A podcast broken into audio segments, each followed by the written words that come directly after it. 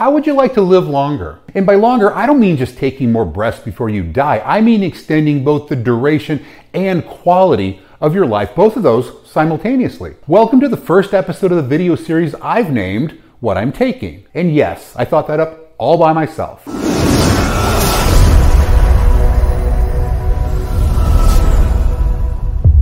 In this series, I'll explain all the medications I'm taking and why. And the first one is rapamycin. It was originally discovered in 1972 in the soil of Easter Island, so it's been around for quite a while. But let's get the formalities out of the way first. What is rapamycin? In layman's terms, it moderates the activity of the immune system. And initially, it was employed to prevent organ rejection in transplant patients. So imagine your immune system as an overly cautious Border Patrol agent. Rapamycin essentially provides the proper credentials to those newly transplanted organs allowing them to legally enter the country without inciting a biological riot in the rest of the body. However, the dimensions of rapamycin extend far beyond the transplantation arena, which leads us to the reason why I'm taking it. And that's because it has potential anti aging properties. Recent studies in mice have revealed controlled doses can extend lifespan opening the floodgates of possibilities for combating age related diseases like Alzheimer's, cardiovascular disease, and even some forms of cancer. And this isn't mere speculation, it's supported by a growing body of scientific evidence. In one study, rapamycin was given to mice that were 20 months old.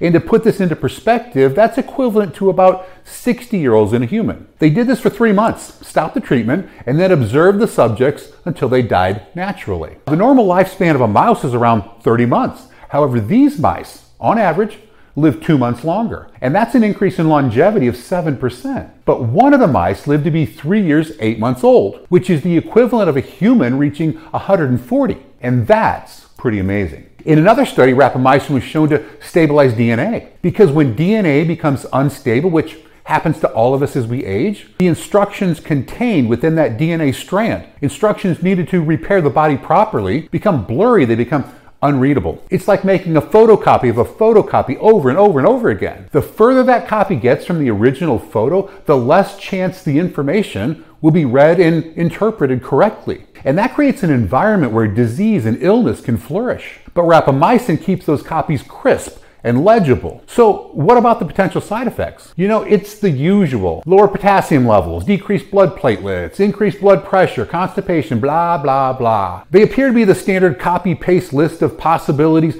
every drug manufacturer throws at us. So rapamycin is not just another drug, it's a significant milestone in our understanding of immunology and aging. It's the sort of development that invites us to not only extend life, but more importantly, to enhance its quality. And while the jury's still out on the ultimate impact, one thing is clear. Rapamycin has opened a new frontier in medicine, and we're just getting started. So while I'm not advocating its use in others, I'm simply being transparent about what I'm taking and why. Because getting older is inevitable, but feeling old and looking old, that's a choice.